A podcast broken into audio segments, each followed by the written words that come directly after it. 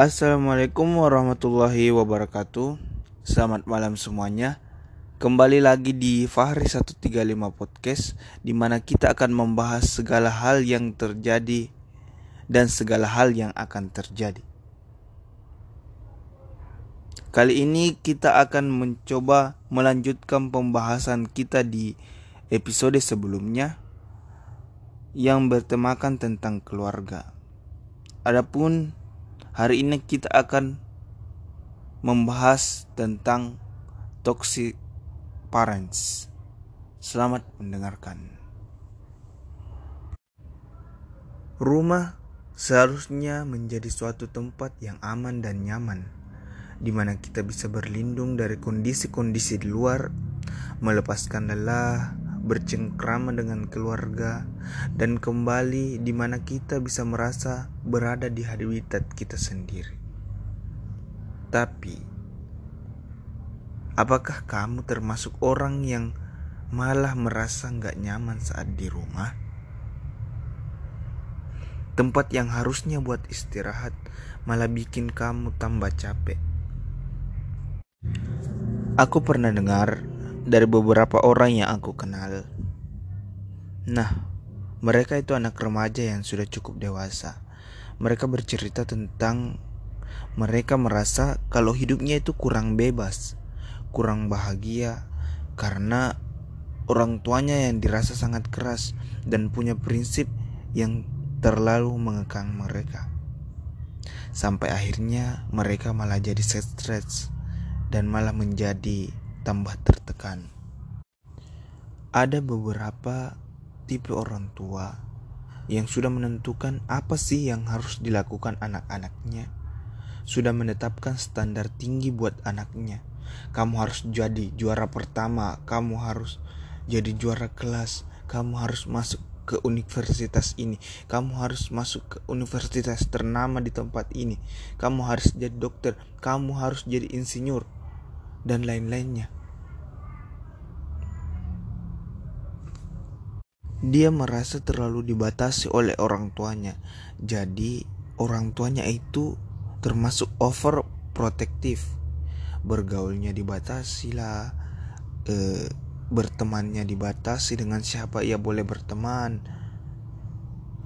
Bahkan kerja kelompok kadang dilarang, tidak boleh naik kendaraan umum, Sebenarnya orang tua orang tua seperti ini mereka mempunyai pikiran bahwa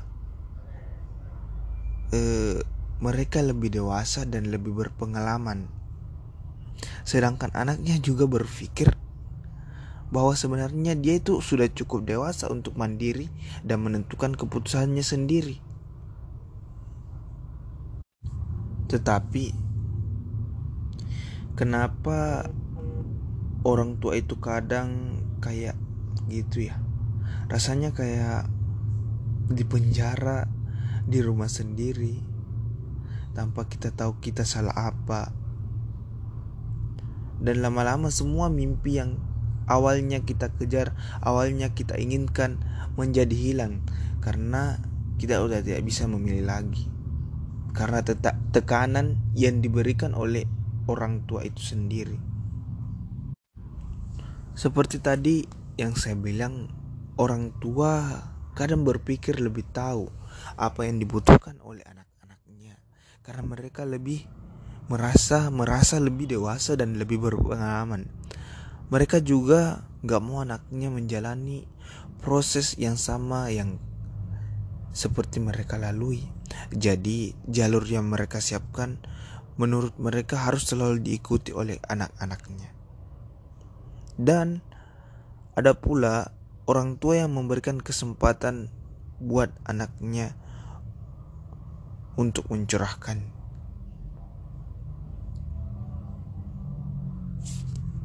Ada orang tua yang tidak memberikan kesempatan untuk anaknya untuk mencurahkan isi hatinya.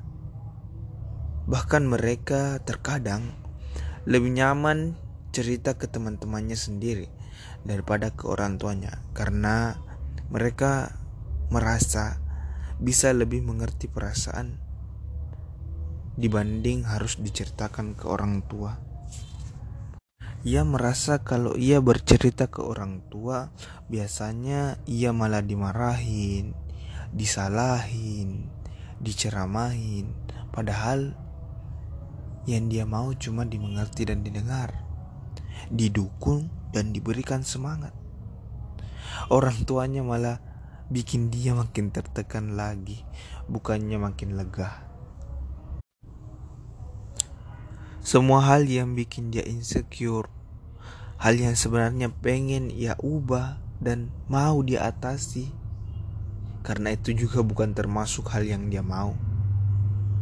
Malah dia dilihat sebagai sebuah kecacatan dan dia selalu diremehkan karena kelemahan atau kekurangan yang ia punya. Kadang mereka juga bisa bikin kita merasa gagal, merasa nggak bisa apa-apa. Akhirnya kita malah menyalahkan diri sendiri tanpa tahu alasan dan situasinya. Kita selalu merasa bahwa kita salah, bahkan sampai pernah berpikir bahwa kita ini sebenarnya nggak boleh mengekspresi, meng, mengekspresikan negatif seperti rasa sedih, marah, atau stres. Karena ketika menunjukkan sisi yang lemah itu kita malah dijudge. Bahkan dipaksa untuk menjadi seseorang yang hebat. Yang berbeda dari diri kita yang asli. Capek ya. Kalau harus terus mengikuti ekspektasi orang tua mau ngomong juga nggak didengarin sering kali merasa nggak cukup dengan apa yang kita capai karena diharuskan menjadi yang terbaik di sisi lain pula ada orang tua yang mengabaikan anaknya sama sekali tidak peduli tidak memberikan perhatian tidak peduli dengan apa yang dilakukan oleh anaknya mungkin mereka punya kesibukan sendiri mungkin lagi kerja, dan membuat waktu dengan keluarga jadi rentang. Tapi mereka juga jadi melewatkan saat-saat penting dengan apa yang sedang dihadapi oleh anaknya di luar sana.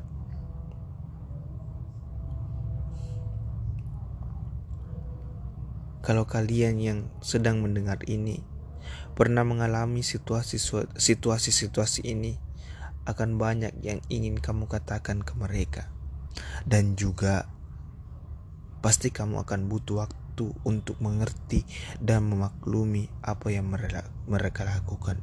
Kenapa mereka bersikap begitu? Kenapa mereka berusaha seperti berusaha menjatuhkan kamu di saat kamu sendiri sudah merasa lelah, tapi kamu yang sudah bertahan sampai di detik ini berarti kamu adalah orang yang kuat. Dan gue cuma pengen bilang kalau kamu gak sendirian jadi jangan menyerah dulu. Walaupun masa-masa ini berat walaupun hari-hari yang kita jalani terasa lambat kalian harus yakin kalau kita pasti bisa melewati ini dengan tabah. Sampai sini dulu podcast kita malam ini. Sampai berjumpa di podcast berikutnya akan membahas beberapa hal lain tentang keluarga. Assalamualaikum warahmatullahi wabarakatuh.